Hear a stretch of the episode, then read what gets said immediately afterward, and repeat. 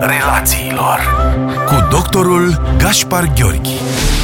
Bun găsit tuturor! În ediția de astăzi vă invit să vorbim despre care sunt acele comportamente și acțiuni care indică sănătatea relațiilor noastre. În ultimele 4-5 decenii, psihologia relațiilor a evoluat mult ca știință. Astfel că în secolul 21 știm destul de clar ce este sănătos și nesănătos atunci când vine vorba de siguranța spațiului interpersonal. Și pentru a înțelege mai bine aceste descoperiri din domeniul psihologiei relațiilor, vă invit să ne imaginăm o relație de cuplu sănătoasă, exact așa cum ne-am imaginat construcția unei case, care are mai multe niveluri. La baza acestei construcții se află curiozitatea față de partener, aprecierea și admirația și apropierea emoțională dintre cei doi.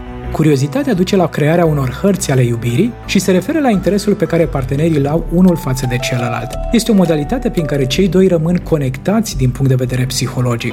Spunem că am construit o harta iubirii de fiecare dată când adresăm întrebări deschise, când avem disponibilitatea de a asculta răspunsurile și bunăvoința de a ține minte ceea ce a spus jumătatea noastră. Aprecierea și admirația este al doilea nivel și se referă la înțelepciunea și maturitatea de a-l privi pe celălalt într-o lumină pozitivă. Asta nu presupune să-l considerăm perfect, doar să avem acea disponibilitate de a ne concentra pe calitățile și punctele tare ale partenerului nostru și să ne plângem mai puțin pentru defectele sale. Partenerii din relațiile sănătoase nu se tem să facă aprecieri, să ofere laude, feedback pozitiv și să fie cât mai generoși în complimente. Apropierea emoțională presupune să avem obiceiul de a face loc sentimentelor, inclusiv celor negative, în conversațiile noastre. Noi oamenii suntem configurați neurobiologic pentru a trăi în relații, ceea ce înseamnă că adesea căutăm contactul cu ființa umană semnificativă din jurul nostru. Și pentru cei mai mulți dintre noi, această ființă umană este reprezentată de partenerul de cuplu. Iar această dorință de apropiere apare pe de o parte dintr-o nevoie psihologică, dar și din intenția de a vedea dacă suntem suficient de importanți pentru omul alături de care trăim trăim.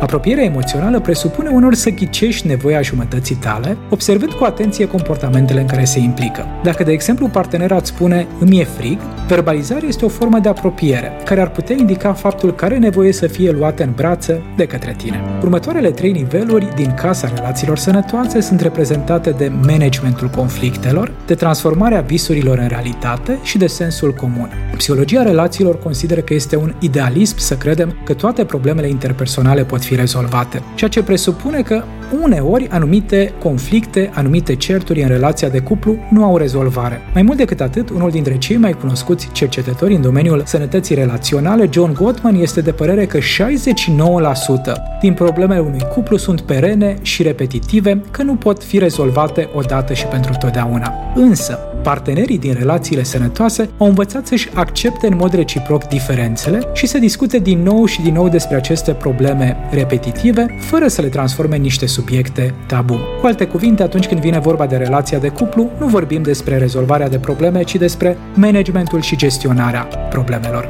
Visurile de o viață se referă la disponibilitatea celor doi de a avea grijă de dorințele și preferințele lor în mod reciproc. Iar aici noi bărbații avem de depus ceva mai mult efort, deoarece societatea românească este obișnuită ca femeile să renunțe la visurile lor de dragul partenerilor. Un partener inteligent din punct de vedere relațional va căuta să-și sprijine partenera cât poate de bine atunci când vine vorba de planurile, dorințele și idealurile acesteia. Sensul comun am putea spune că reprezintă mansarda sau acoperișul din această casă sănătoasă a relațiilor sănătoase și se referă la acele ritualuri și rutine pe care cei doi parteneri le au, acele obiceiuri în care se implică fără doar și poate. De exemplu, la fiecare despărțire și întâlnire se îmbrățișează sau își oferă câte un sărut pasional de minim 6 secunde, au grijă să găsească zi de zi timp pentru a conversa despre ce se întâmplă în universul lor interior, își sărbătoresc aniversările, se uită la seriale împreună și se implică în nenumărate alte activități similare. Cei doi pereți de susținere din această casă a relațiilor sănătoase sunt reprezentați reprezentați de încredere și angajament. Angajamentul este despre disponibilitatea psihologică de a rămâne împreună la bine și la greu, fără a amenința din nou și din nou cu despărțirea sau cu ieșirea din relație. Iar încrederea, care este piatra de temelie a relațiilor sănătoase, se referă la prezența convingerii că celălalt va ține cont de nevoile și dorințele noastre la fel de mult pe cât se îngrișește de nevoile și dorințele sale. Atât pentru astăzi. Până data viitoare vă încurajez să lucrăm cu toții la construcția sănătății noastre relaționale și să ne reamintim cât mai des că de calitatea relațiilor noastre depinde la modul cel mai serios calitatea, dar și durata